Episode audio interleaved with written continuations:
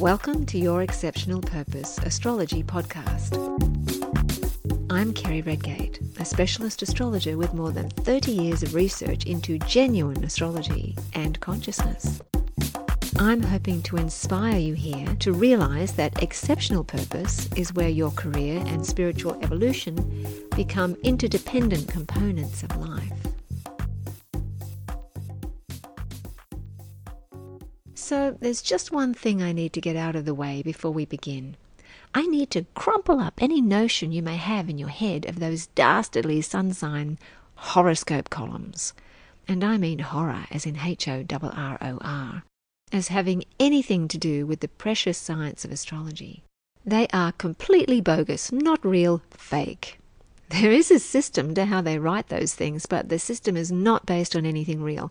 So please don't waste your time or especially your money on those things. Don't let anyone program your brain like that.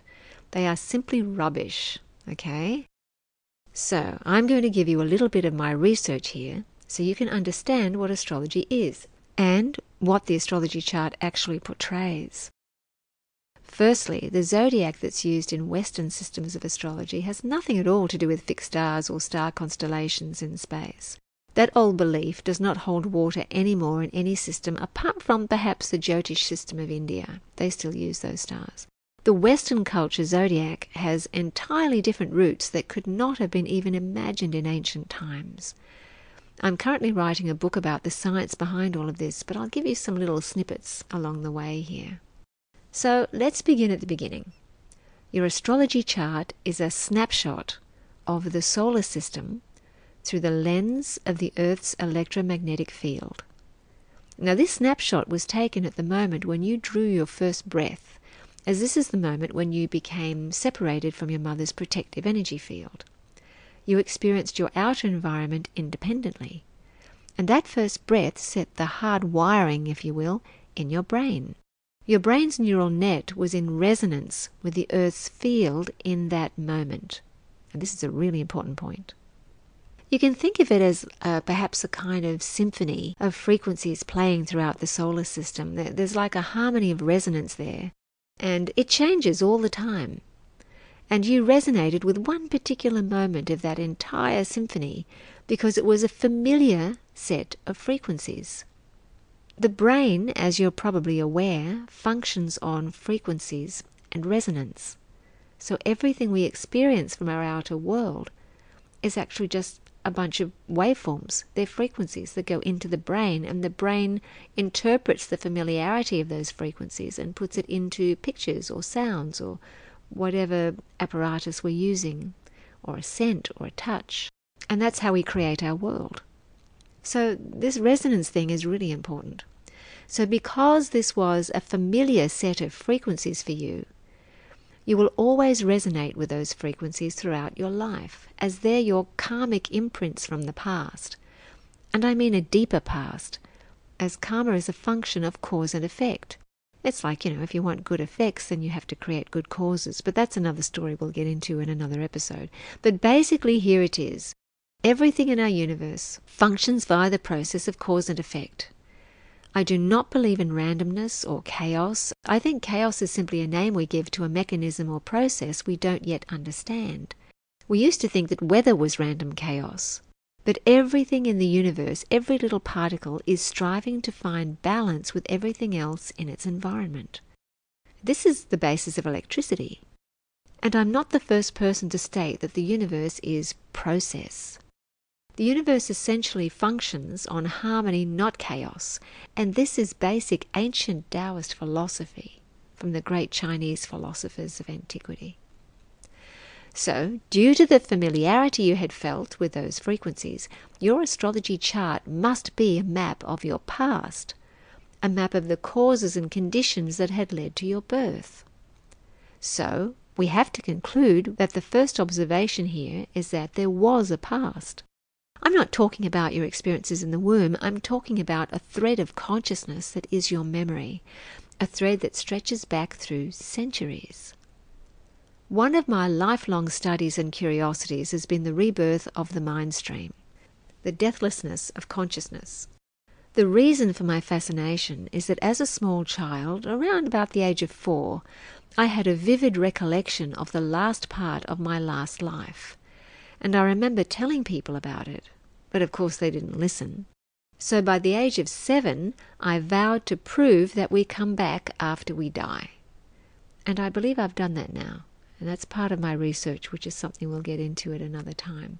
But over many years, that past life memory has been validated by various independent psychics and mediums, by kinesiology, and by astrology itself. In fact, I have my astrology chart from that last lifetime, when I was born in London in the early 20th century, and it matches the information I'd been given about my purpose in that life. I'm currently writing a book about reincarnation based on my exclusive research, and that will be free in the digital version.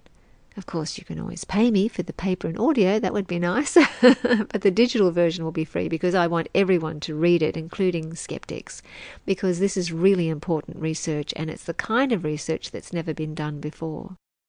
But the reason I bring up the past here is that when it comes to purpose, we cannot know where we are going until we know where we have been. Our purpose, and especially our exceptional purpose, are dependent upon a strong motivation to heal or finish something that has been undone for a very long time. We've had experiences in a deeper past that now grant us the gift of wisdom that other people may not have in that area.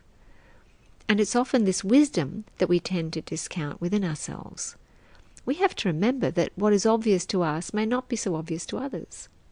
And this brings us to purpose and exceptional purpose. Living with purpose is to have a goal in life and the drive and discipline to achieve that goal. Life itself becomes the challenge, and that challenge may be personal. But an exceptional purpose has a broader vision it's a purpose that is unique in some way and that will make a difference to many other people or beings on this planet. It's a legacy. And quite usually in our earlier years, we do get the clues about that. But our present reality pins us down to a mundane expression, what I call the supermarket mentality. You know, you can be having one of those magical days when realizations appear in your mind. You begin to see everything differently. You feel a kind of spiritual presence within you but you need to grab some food at the supermarket. And you walk through those big glass sliding doors, and within a matter of seconds, whammo! You're back in the mundane world thinking about mundane problems, past issues, and the prices of apples. The magic disappears. So here's a brief example from a long time ago. I had a client who presented with dissatisfaction regarding his current work. He wasn't happy and he was looking for something more meaningful. This is the first thing I said to him, which sprang right out at me from his birth chart. I said, You're here to clarify people's views. I then asked him what he was actually doing. He said, I run my own business. So I asked what it was. He replied, I wash windows. I said, Yes, you're clarifying people's views, but not quite in the way I think you could be doing it. He was working on the physical level rather than the mental emotional. He'd had a greater attribute to help others, and that's what was being stifled. And here's a good analogy that was dropped into my head a long time ago. It's a useful way of looking at perception. It's about a knife. Now, when I say knife, what do you see as its purpose? How would you use it? I'll explain. You can take the same knife and give it to three different people. The first person sees it only as a weapon to protect himself. That's his concept of knife. He can't think beyond that point. The second person sees it as a kitchen utensil. She can now use it to slice the vegetables into little bite sized pieces to cook the stew much more quickly for the family. And that's a more nurturing way of using the knife. But the third person sees the knife entirely differently. He is so grateful for the gift of the knife because he has always wanted to carve a beautiful statue of a Buddha that may inspire people to meditate and to live more spiritual and peaceful lives for perhaps the next 200 years. You see, it's the same knife. The first person, who sees the knife as a weapon, is living without purpose, is only waiting for life to come at him. A lot of people live like this. It's sort of like being a marble inside a pinball machine. They just get bounced around from thing to thing and place to place without any real direction or purpose. They just let life wash over them, and it's not really a great way to take advantage of a precious human life. But anyhow, the second person, who uses the knife in the kitchen, is living with purpose, which is fine, but it's a short term result that has to be repeated every day. But the third person has moved beyond self and those close to him. He's embracing a larger family, and he wants to make a lasting impression in people's lives for a long time to come, beyond his own limited lifespan. He's moving the culture. And this is exceptional purpose. Now, your astrology chart can be read like this, but it depends on the level of awareness of the astrologer or the awareness level of the clients that an astrologer chooses to work with. That's why you'll always get a different reading of your chart from different astrologers. It's the same chart, but it can be interpreted and explained and also used at different levels, like the various story levels of a mandala used in meditation practices. A mandala is a flat plan of a three dimensional palace. We start at the base and we gradually work our way up to enlightenment at the top. Take a look at some photographs, if you haven't been there, of Borobudur in Java. It's a gigantic mandala in stone. It's a magnificent building, so take a look at that. Anyway, the subconscious mind only has one way of seeing something because it's based on memory. But being more conscious and deliberate about your motivation in life will free you to see opportunities you'd otherwise miss. So, consciousness is everything. Now, before you think that the third knife example is beyond you, take a moment to consider those who've already moved culture. The now classic example, of course, is Steve Jobs and Steve Wozniak, who together changed the course of personal computing. We would not even have Windows if Steve Jobs had decided to just, you know, sell cars or something after dropping out of college. Bill Gates was hired by Jobs as a programmer to help in the team that designed the graphic interface for the Macintosh. You know, the little trash cans and things on the on the screen. That was a huge innovation in computing. We take it for granted now, of course. But then Gates went off and made his own version of the software that he called Windows which is why Microsoft spent many, many years in law courts with Apple. If not for Jobs and Wozniak's brilliance, we'd probably all still be using Microsoft's original MS DOS computer language. It was all nonsensical code. Guy Kawasaki has called MS DOS a crime against humanity, and I agree. I spent seven years on MS DOS when I started out with astrology. The first software for astrological chart calculation was written in MS DOS.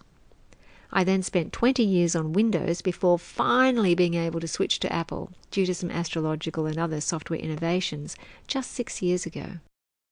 And please don't think you have to already be an expert or a master in the field you'd really like to work within. It takes time. Your astrology chart will indicate your past experiences in a specific area, and that experience helps you to learn faster, to pick up those ancient threads again. But it's still a process.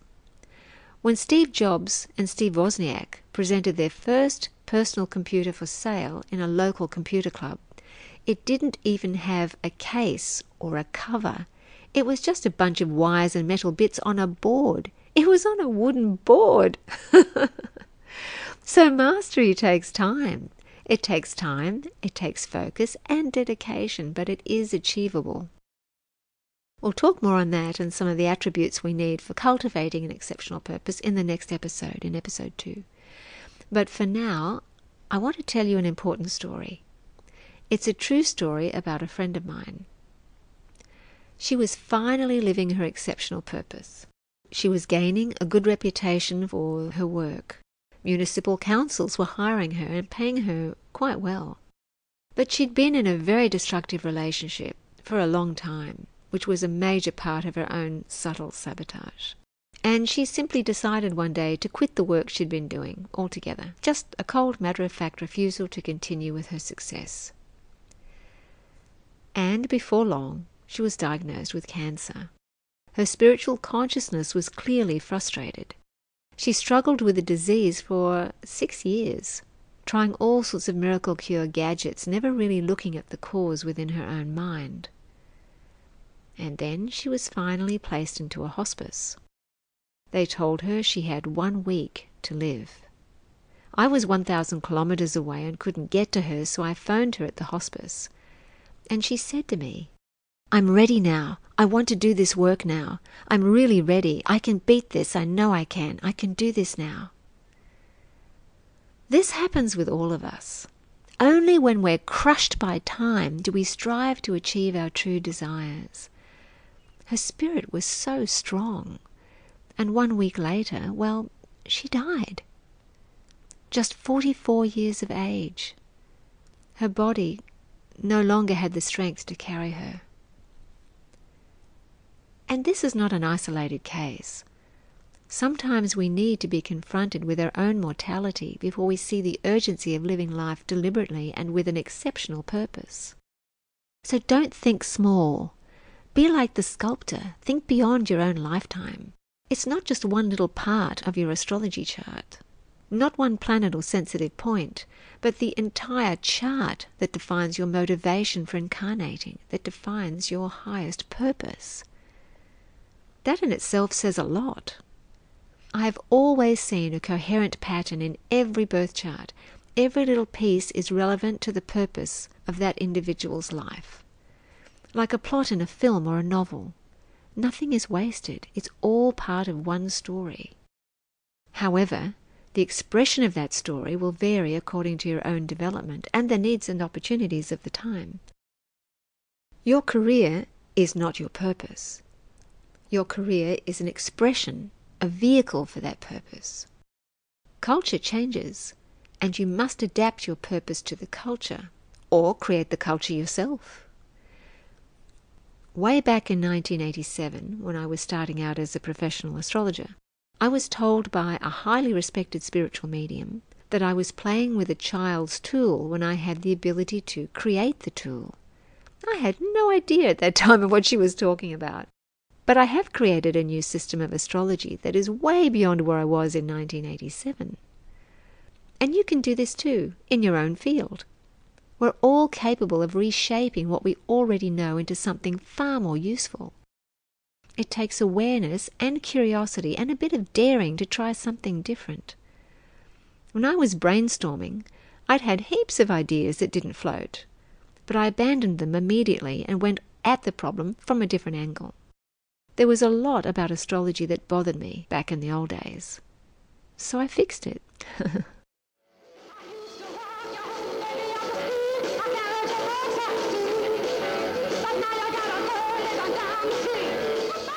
when I was a rock singer in my 20s, there were no apps like GarageBand or iMovie.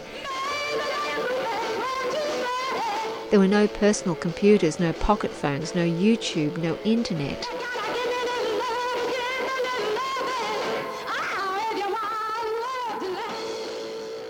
I've lived on two planets, one wired, Wi Fi'd, and connected, and the other analogued and disconnected. And because I've lived on two planets, I've had to adapt. I use very different tools now when I'm working with people to what I did all those years ago. And I've had to master a lot of technology in order to do it. And I've taken advantage of the times we now live in. So your life, your brain are finite. So use them while you can. You'll get another body when you return, but the person you are now, the personality, the particular attributes and type of talents organized for this era, will never live again. You as you are unique, an expression of a frozen moment in the time of the solar system. You are its potential.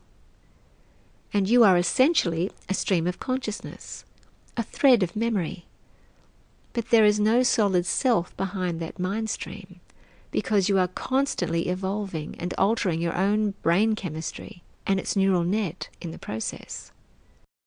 You will be a different person in your next lifetime, but you will carry the same subtle memories, wisdoms, and regrets. There is absolutely nothing worse than dying with regrets. So, on that cheery note, before I leave you, here's an idea. Maybe try to focus this week on how you first saw that knife and what you would carve with that knife, or what higher purpose you could turn it to. And then think about how you would see your present life and what could be a higher expression of the talents and skills you already have. Your purpose is already within you. It simply needs to be discovered and developed with intention. No human life is devoid of purpose. The trick is to make it exceptional. Thank you for listening. If you're enjoying this podcast, please leave a rating and a review if you'd like at Apple Podcasts, and please consider subscribing. If you have questions you'd like me to answer in future episodes, you can leave me a voice message, which you might hear on the show, after downloading the Anchor FM podcast app, or go to my website, podcast.exceptionalpurpose.com. All the links are in the show notes there as well. And if you'd like to know more about me and my work, my main site is exceptionalpurpose.com. And while you're there, you can also download a couple of my resource guide e-booklets for business and also for authors, which is pretty much all of us now, when you subscribe to my newsletter. Have an exceptional week.